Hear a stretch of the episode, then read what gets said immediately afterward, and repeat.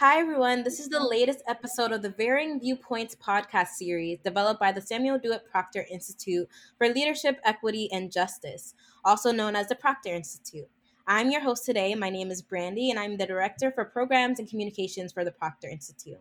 I have the pleasure today of interviewing Kate Slater, who I regard very highly, not only because she was my graduate school advisor in the Institute for Recruitment of Teachers program, but she also has a lot of really great things to say about a lot of the things that are kind of happening in the world right now. Um, and it's incredibly relevant and incredibly timely to kind of have her discuss some of these things. So I just wanted to welcome Kate and we can get started. So, can you just tell us a little bit about yourself? Um, anything you want to share? Sure. Hi, Brandy. So I'm really excited to be on this. Um, so my name is Kate Slater, and my pronouns are she and her and hers. And uh, as Brandy mentioned, I work at the Institute for Recruitment of Teachers. I'm going into my seventh year there. And the IRT is an incredible organization that is attempting to move the needle um, towards racial equity and parity in uh, the educational sector in this country.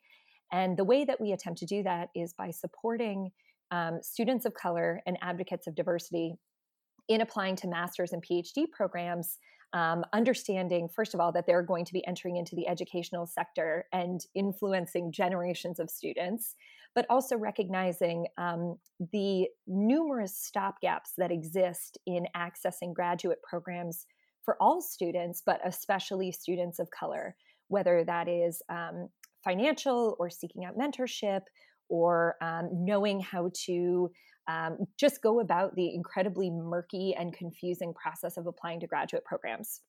So that's where the IRT really steps in. It is an incredible organization. Um, and like I said, I'm going into my seventh year. And my experience at the IRT really um, prompted me to understand as a white woman the systems of racism that are embedded in all of the educational sectors in this country. So I'm also a doctoral candidate at the University of New Hampshire in the education department. And I'm pursuing my PhD in educational leadership and policy in the higher education track.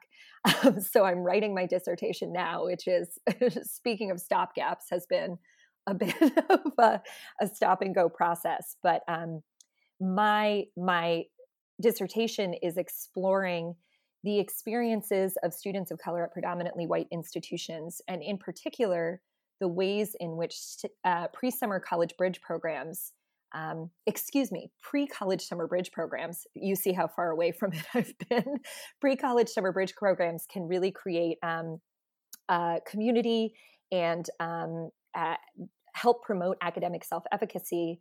Um, among students of color who uh, are at um, predominantly white institutions and so I'm also uh, a professor at, at University of New Hampshire. I'm professor, maybe that's aspirational. I'm a lecturer, and I teach the course uh, Teaching Race. And then in in my spare time, whatever that might look like, I'm also a mom and uh, a wife and a very slow runner. And I also am really engaged in anti-racist work, both as a scholar and as an educator myself. And especially in the past few weeks, um, I have really been doubling down on talking to white people about what anti-racism looks like and what allyship looks like and i understand that that is a, a term that's very fraught and, and i understand that. Um, but having white people i think who may have undergone a bit of a racial awakening in the past 45 to 50 days to really help them conceptualize um, what their role has been in in the racial uprising that we're in right now what you know it perhaps the ways in which they've been complicit and really not perhaps the ways in which they've been complicit but to also help them think about what it might mean for them to dismantle um, and more fully understand these uh, the ways in which they've been complicit. Um, i believe that anti-racist work is uh, should never be taken on as kind of an exercise in our own, and I'm speaking on behalf of white people here, our own self improvement, but that it should always um, be done in the spirit of moving towards liberation from oppression for Black and Brown individuals. And so I've been really working on hosting webinars and writing articles and having individual conversations in my area about how white people can engage in this work sustainably um, recognizing that fundamentally the end goal would mean they would be giving up um, a, a significant degree of white privilege that was my rant, Brandy. Was that a good enough start? That was amazing. that was incredible. That was perfect. So, I mean, you talked a little bit about the kind of the different roles that you hold, but I want to really narrow in on one particular role, and that's your role as an educator. Mm-hmm. So, particularly as an educator, what would you say is your your approach to developing your course content and structure? And then, can you also talk a little bit about your goals as an educator? What do you want to kind of accomplish, or what do you want to accomplish with your students? So, um, in terms of the course that I taught, Teaching Race, I inherited a, a really great syllabus from a, a, faculty member who had previously taught the course. But when I inherited the syllabus, I was really struck by um, the ways in which the content was was 95% historical and didn't really deconstruct whiteness. So, if I'm thinking about a course teaching race and I'm teaching about the history of race and racism in this country, yes, I I simultaneously have to be centering voices of people who have been erased from history, but I am also committed to doing that in tandem with supporting my white students in dismantling their own white supremacist framework. So, the way that I describe it is both um, an unlearning and a relearning. And I think that these two goals need to happen in tandem. The students are relearning a, uh, a view of American history that um, that has them be critical and develop a framework in thinking about whose stories have been erased and what are the stories that we are hearing and why. So if we're receiving very one dimensional, very whitewashed, very um, American exceptionalism type stories of American history, uh, why have been we've been receiving that? Um, and then a, a, simultaneous unlearning of their own whiteness and the ways in which their whiteness um, is a reflection of these one dimensional stories that they've received and ways in which they have to begin to deconstruct that worldview, deconstruct an understanding of their privilege. Um, many of the students that I taught, well, first of all, all of them were white, and many of them want to be educators. And there is only so far that we uh, as educators can go to teach a quote unquote alternative view of American history if we haven't also deconstructed our own complicity in those systems. Um, so I really wanted, uh, as a main goal, to center whiteness a lot more in the conversations, um, because again, the syllabus was purely historical, and my goals were to really have students start thinking about the ways in which the histories that they read about are alive and well, and the ways in which history is repeating itself, the ways in which they can draw connections between what was happening during uh, Reconstruction and then the Jim Crow era, and and the parallels between that and um, the Obama presidency versus the presidency we're in right now. I won't say his name if I can, um, but this was something that was really important to me because I want them to understand that in order to deconstruct the myths of American exceptionalism, they have to reckon with the fact that the needle has moved very little in terms of uh, the movement towards liberation for Black and Brown people of color. And I want them to know that they, as white people, have directly benefited from the, this kind of recycling of history. So, a lot of what we did in the class was draw parallels between what they were reading about and what is happening now. And that was really a, a, really critical goal for me for them to not only relearn history, but also go through their own racial awakening, if you will. Awesome. Wow. Yeah, I think that's really important. And I really enjoy how you kind of you structured it almost as if these things have to happen in tandem, right? Like Right. So that was really important for me to kind of hear, just as a person who's who's doing similar work, but also as a as a black person who's looking to kind of move this movement forward as well. So thank you for sharing that. So I guess with regard to kind of the history of, of race in America, but also with regard to the fact that a lot of people would believe, even though this might be a little dated, that we live in a post-racial society following the presidency of Barack Obama. And also given just the, the perceived progress of underrepresented communities, including increased representation, more stories that center marginalized peoples, but also more economic mobility and access that exists now that has not existed in the past. So many folks from marginalized communities would probably disagree So, as an educator, and given the kind of current socio-political climate, mm. why do you think this knowledge that you are teaching your students is so important right now? And I'm particularly interested in kind of like your reasoning for why it's important for young people, particularly white young people, to learn about the importance of uh, or value of dismantling American exceptionalism and also deconstructing white supremacist worldviews. Mm. Well, you know, I think one of the things that I've really tried to help my students realize is that American exceptionalism gives all of us a pass, right? So if we operate from the framework that America is blameless or that we're the pinnacle of success globally, there's nowhere to go from there right there's nowhere that that that implies that we've we uh, have evolved in all of the ways that we should right and yet you know the, the k-12 curriculum that many of these students received minimizes the stories of pocs and historically oppressed folks or, or it simply erases them altogether. And i wanted my students to think about why because that erasure is not an accident right? It's deliberate. And so i think that providing by providing a, a historical context that centers the voices of, of black people and people of color again, the students could begin to recognize that very little has shifted in the socio-political climate. When we're talking about the protests of the civil rights movement in the 50s and 60s and the ways in which Colin Kaepernick was excoriated and ostracized by the media and by his employers, the NFL, you know, it's easy for students to suddenly realize that things have not changed. They're they've just they've just reconfigured, right? And you know, to your point, um, I think many of my students came in thinking that we live in a post racial society. I mean, for so many of them, their worldviews have been really, um, they've been preserved by their teachers, by the K 12 curriculum they receive, by their parents, by their friends. Many of them being white and coming from New Hampshire or New England have never really uh, had any kind of challenge to their worldview. And so, to your point, um, I wanted to dismantle that for them because it was only when white people can recognize that America is in many ways not exceptional. Um, and that white supremacy is alive and well and thriving and endemic in all systems in this society. It is only from that understanding that the students can begin to understand the work that they need to do to dismantle these systems.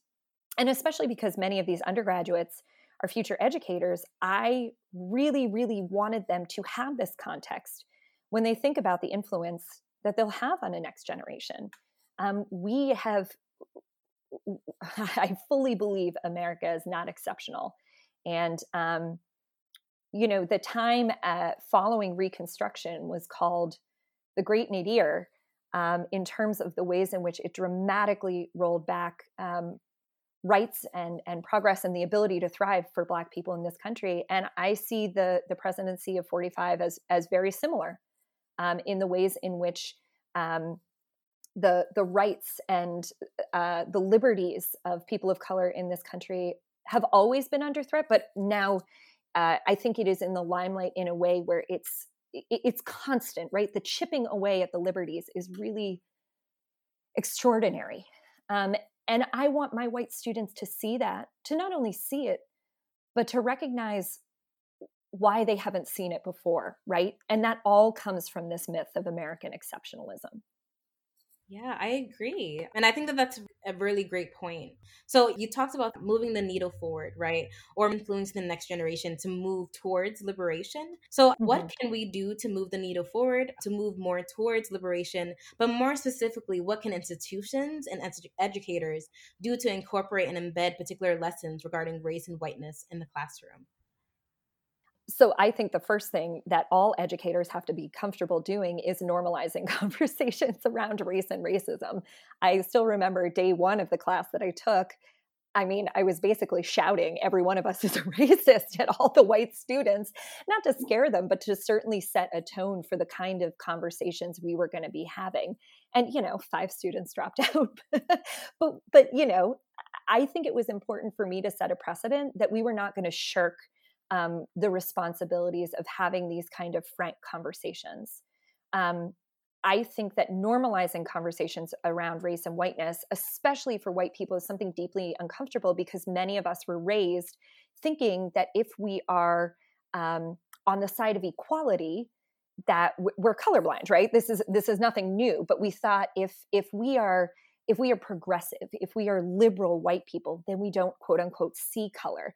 And part of that comes from these this erasure around frank honest, vulnerable conversations about race and racism, and as white people, the ways in which we benefit from these systems. So, one of the things that I did was really hit the ground running in terms of saying, we are going to have really frank and sometimes brutal conversations because you must be talking in this way. There's no way to kind of soften the blow of dismantling white supremacy, right? And in fact, I think that the tendency of white people to soften the blow, to kind of, I mean, I'm going to go on a rant right now, but I certainly see it in terms of, of well, Robin DiAngelo writes about this white fragility, right? So many white people are really unable to kind of take the the pain and the guilt and the shame that comes from an understanding of systems of white supremacy. But we have to move through that if we're going to disrupt it at all. So I really, in my classroom, sought to establish the differences between a safe space versus a brave space. And I really talked to my students about the ways in which we were going to challenge each other. Um, and this was not, this was going to be a space where they should be comfortable asking hard questions that they might not have a space to ask in other areas of their life.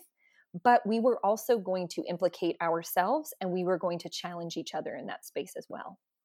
The other thing that I did obviously was center the voices of historically erased populations and illustrate these stories as full and nuanced and thorough. You know, so many of us, especially white people in the K-12 educational system, we get these sound bites, you know, of of famous um, famous American figures that are people of color. You know, Rosa Parks is a tired old lady. Martin Luther King is a pacifist. The Black Panthers were terrorists. These these narratives that are so one-dimensional and simplistic and they're simplistic for a reason, right?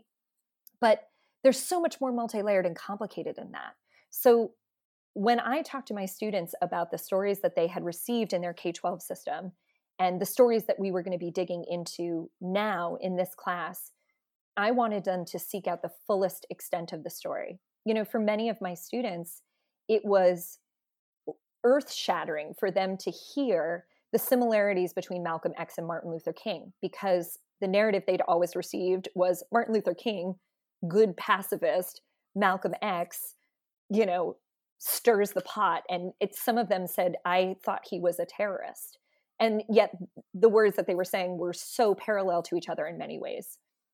And so I really wanted them to develop a, a critical consciousness about these stories that they were hearing and how one dimensional they were and when they heard those stories to seek out who was telling them and why would they be telling them in a particular way.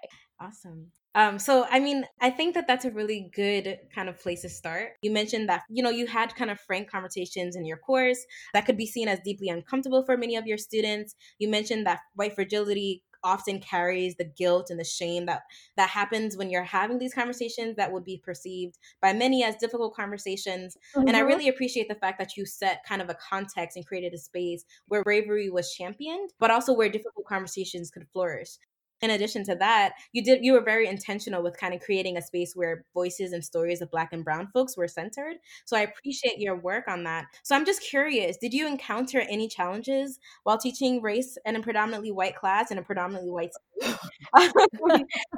share any stories. Um, it's really interesting. I'm just interested to know um, whether or not there were any additional challenges other than the ones that you kind of mentioned. Oh, so many, so many. So I think, frankly, one of the biggest challenges was the baseline that we were all starting from. Um, you know, so many of these students, like I mentioned, they come from predominantly, if not entirely, white areas, and they have never, ever, ever had a frank conversation with their parents, with their peers, with their teachers about race. So when I say we started from basic i mean we had to establish that race is a social construct not not a biological one. We had to establish that we are not in a post-racial age that racism is alive and well not a thing of the past. So i think quite frankly some of my challenges were just acknowledging where each different student was individually and and affirming that experience even if we could simultaneously recognize how far many of them had to go. Um, so many of them had never thought about systems of race and white supremacy critically. But I, I, I also think that's really important to relay because it indicates a school system that is you know the norms in many in many states in this country. You know the students viewpoints and lack of exposure to again quote unquote alternative histories um, are too often the norm. Um, and then you know i think quite frankly my other challenge was I, I, don't think I'll just say I didn't accomplish this well. The the expectation at a, a, state institution in a somewhat conservative state that I not bring my political leanings into the classroom. Well, that's frankly that's kind of impossible when you're talking about systems of white supremacy now. I mean, we have a president who is uh, supports uh, white supremacists and um, ex, you know expounds his own white supremacist views. So it's very hard it was impossible for me as an educator to somehow take both sides of the aisle seriously in this realm um, and i didn't and quite frankly that was that was a choice i made because i i simply reflected that if i was going to present both sides as having merit and weight both political leanings as having merit and weight it would be erasing all of the unbelievable human rights violations that have been happening over the past four years. And so I just didn't do it. And, um, you know, I think that that's something, there's so much, um, there's so much effort on behalf of colleges and universities to really be seen as spaces that that value discourse and value um, argumentation and debate um, but the way I see it is that you can't be a university and put out a statement that uh, affirms Black Lives Matter and then also turn around and say, but we're going to privilege a conservative view here um, when you have a president who's called Black Lives Matter a terrorist organization. You simply can't. And I think on some level, universities need to just make a decision on where they're going to stand. Because historically, universities have always been hostile spaces, with very few exceptions, have been hostile spaces to students of color. And I'll say predominantly white institutions and um, meanwhile, they've been, you know, accused of being liberal hotbeds by the right. Uh, but in my mind, you know, that just means we're teaching critical thinking and we're teaching people to que- question the status quo. So that that also was a bit of a rant, but I had a very well, I'll put it quite frankly, I did not remain bipartisan in my classroom. Um, I let my political leanings um, be alive and well because, um, you know, the personal is political there.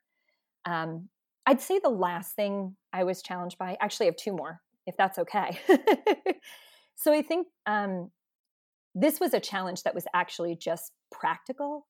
Um, my syllabus really focused on uh, the black white binary in American history. We really focused on the particular pervasiveness of anti blackness in American history. But that was at the expense of exploring the histories of Latinx individuals and indigenous populations. And this was something I was very challenged by. And to be quite frank, if I look at my syllabus, I absolutely did not include those stories as much. Um, so that that was something that being reflective about certainly in future iterations of this class, I would really, really like to focus on on weaving those stories together more intentionally um, instead of really focusing on anti-blackness and then quite frankly treating the stories of, of latinx individuals and indigenous um, individuals as you know kind of a, a, a secondary focus of the course as opposed to all three being in in tandem with each other. And then the last thing i think was a big challenge was just helping students conceptualize what everyday racism looks like in their lives. Um, we read eduardo bonilla silva's racism without racists because I really wanted them to understand the myriad forms that racism takes and the ways in which historically it constantly shifts to support and uphold racist policies. And for them, reading these central frames of colorblind racism, I wanted them to recognize themselves in those stories. Um, because I think that the tendency of white folks who come from white states and are at a predominantly white institution is to think of racism and white supremacy as something extreme, something um, that therefore is so extreme that they they don't practice it themselves. And I wanted them to really understand the ways in which they're complicit in enacting racism, both covertly and overtly, in their day to day interactions. And so that was a challenge, but I also think, first of all, Eduardo Bonilla Silva, that book should be taught in every single college, in every single high school across the country. But it, it was a really good foundational starting place for them, even though it was pretty dense. Thank you. So I think you you mentioned that there's often a lack of exposure to alternative histories, um, and that is the norm. And I completely agree with you.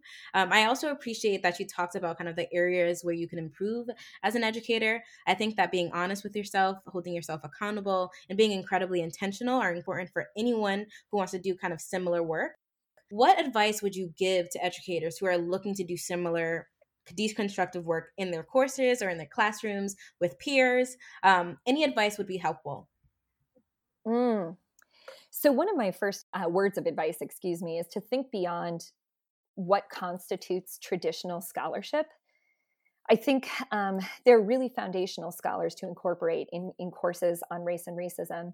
But I think that, um, as many of us educators know, traditional scholarship and, and uh, academia in general have often treated the voices and the lived experiences and the research of um, historically oppressed populations by historically oppressed populations as other or on the margins um, and has not centered it. And meanwhile, there are so many contemporary scholars and educators that are doing traditional work, um, excuse me, that are doing really incredible work that goes beyond the traditional modes of, of curriculum. So, it, for my students, um, I had them look at a lot of contemporary scholars like Nikole Hannah-Jones, like Ta-Nehisi Coates. We read uh, Zeus Leonardo. Um, we read a lot of um, contemporary scholars that are doing really interesting transdisciplinary work that also centers the voices of marginalized uh, populations as salient and and rich and complex and worthy of study and focus. Um, and that was something really important to me because I really wanted my students to begin to think beyond what traditional research looks like and start to recognize the value that podcasts held, the value of of documentaries, um, the the value of you know traditional um, or excuse me um, online periodicals that are putting out the kind of uh, quite frankly um, amazing thought pieces that other traditional textbooks don't have.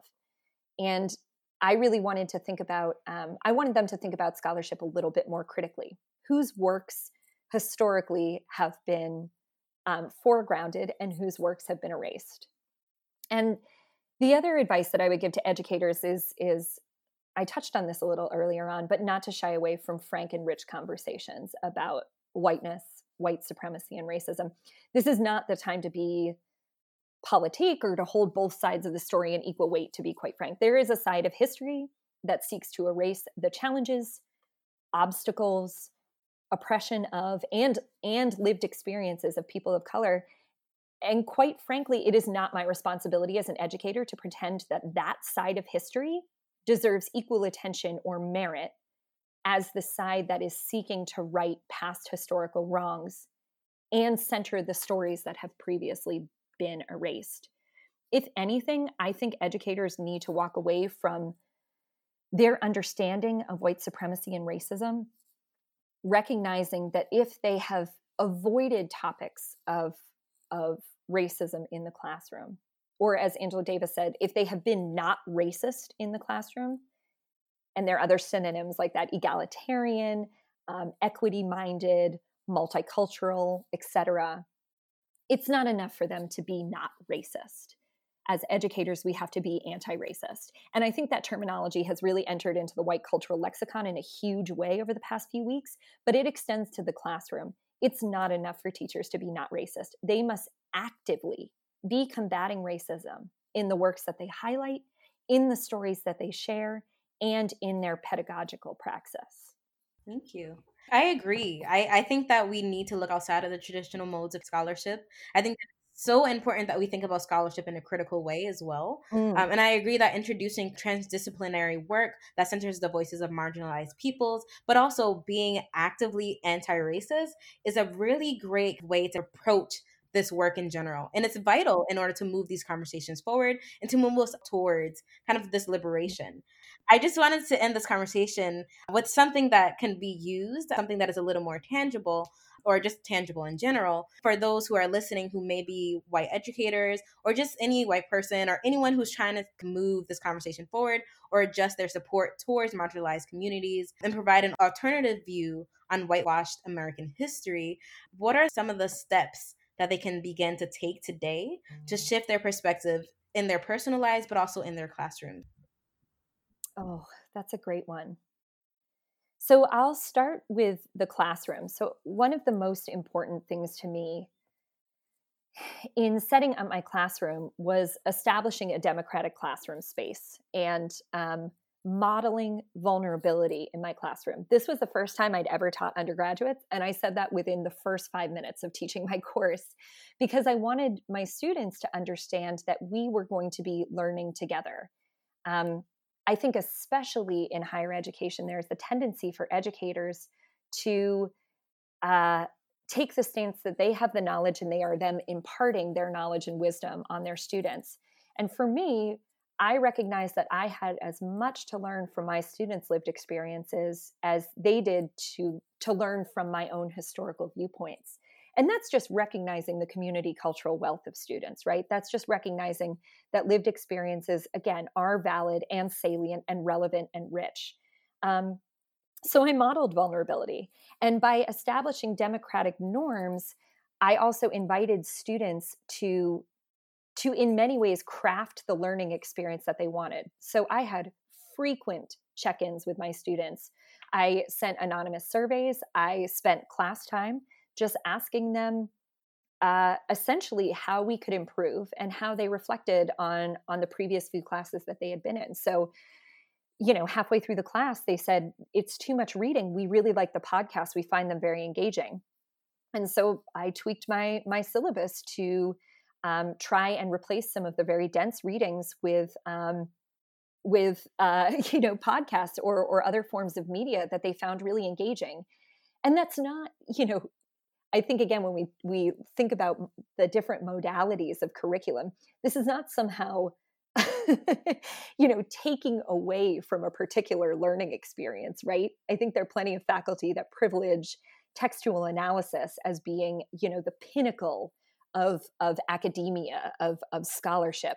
And for me, you know, uh, first of all, I recognize that a lot of research again doesn't center these voices, and so for me, it was really important to go to these other forms of of scholarship to to find the stories that we're missing. And so this you know this is something where i actively listened to the students voices and adjusted the curriculum to to make space for what they wanted. Um, i think another thing that was really important for me as a white educator was um, to model a willingness to implicate myself. So often in the classroom if i said something that gave me pause. Uh, it, either it sounded it, it, came across as racist, or it was racist, or it was a reflection of my white supremacist worldview, or even it landed a little bit askance. I would stop. I would talk through my thinking process with the students, and if I needed to learn something from it, I invited the students into that learning process because as as many white educators know if they are actively anti racist in the movement towards liberation, they are going to mess up. Eh, that's a fundamental part of anti racist work. Um, is is recognizing that we are going to fail. We are going to fail because we we are as white educators have racist worldviews and we benefit from white supremacy. And where the rubber meets the road is when we are willing to own up to our failures and dig in and do better and that comes from a place of educating ourselves right so i paused classroom conversations to talk to students about why i said a thing and what it meant because i wanted them to practice that vulnerability and and that self-reflection in their own spaces um, i wanted them to have a critical eye towards their language towards the stories they were telling, towards the ways in which they spoke about themselves as well as other populations. And um, so, you know, that often meant I was put in these positions of embarrassment and, again, vulnerability. But I think that was a really, really, really key thing to model for my students. And then the last thing I would say is just as we recognize as white educators that we are going to mess up and we have to learn how to do better, I also wanted my students to recognize that their education was never finished, their anti racist education. And that in tandem with that, my own anti racist education is never finished. It is a lifetime of work. Um, really, we could say as white people, our anti racist education will be finished when liberation for historically marginalized populations occurs. And until that day, we have to recognize that our work is never done. So for me, that meant that I had to get really comfortable saying, I don't know. That eh, for me, I had to get really comfortable saying, I don't understand quite what I'm talking about here, but we're going to go dig in and find out the answers together. I think that to sum all this up, if I could, there's a profound level of humility that is required to be a white educator and really be digging into anti-racist work because you have to own you have to own up and admit to your failings constantly but it is only from there that we can begin to move through it because just like the myth of american exceptionalism if we don't own up to our mistakes we're pretending that we've got it right. And clearly from the disparities in the k-12 educational system and the higher education system we don't have it figured out. So, yeah, that's what I would say. Modeling vulnerability, establishing democratic norms, a willingness to implicate ourselves as white educators, and, and recognizing that our own anti racist work is a lifetime practice, a lifetime of work. Wow, that was amazing. that was great. Um, I just wanted to say, like, just thank you overall. Um, I, I agree. I, I don't think the work stops at all. And it's not very easy work, like you mentioned. Um, but I really do appreciate your vulnerability. I appreciate your wisdom. I appreciate the perspective you shared with us today, your honesty, and just overall the work that you're doing to kind of model this vulnerability for your students. So thank you, thank you, thank you, Kate, so much. Um, I'm, I'm beyond appreciative for who you are and for your voices as well. And I know that all of the listeners will also learn a tremendous amount of information from you that they can use in their daily lives. So thank you. Of course. Thank you, Brandy. So before we wrap up, I just wanted to check in to see if you had any final comments or anything else you wanted to share. Oh, that's a that's a great question. Um, well, the first thing I would say is that um, everyone should check out the work of the Institute for Recruitment of Teachers. Um, we are an extraordinary organization. So we're this uh, scrappy little outreach program that's located at Phillips Andover. And for 30 years, we've been supporting scholars of color in pursuing their master's and PhDs. And at this point in time, we have approximately 3,000 alumni that are working in the K 12 system. They're working as professors, they're working as provosts and deans and policymakers and superintendents. They've founded nonprofits. And they are just, the IRT does unbelievable work. So I would highly encourage everyone to check it out. You can go to irt.andover.edu and learn a little bit more about the work that we're doing and perhaps even support us or recommend someone that you know think about applying for a year long fellowship. Um, that's what I would say. I feel so lucky in many ways. No, I just feel so lucky, full stop. The IRT is really the space where I began to develop a critical consciousness as an educator. And I, I fully admit that I was well into my 20s before I even began to start the process of digging into systems of white supremacy to systemic racism in the educational sector. And it was the IRT that gave me that framework and that language and that knowledge. And I'm so grateful to that organization. Um, and so everyone should check it out. I would just like to echo that as an IRT alumna, and we can definitely include a link for the IRT so you can learn a little bit more. Thank you again, Kate, so much for everything. I think this went fantastic, and I think that the folks are really going to enjoy it. Thank you, Brandy. This was amazing. I'm so excited to get to talk to you again. yes, you too. All right, talk to you soon. Bye.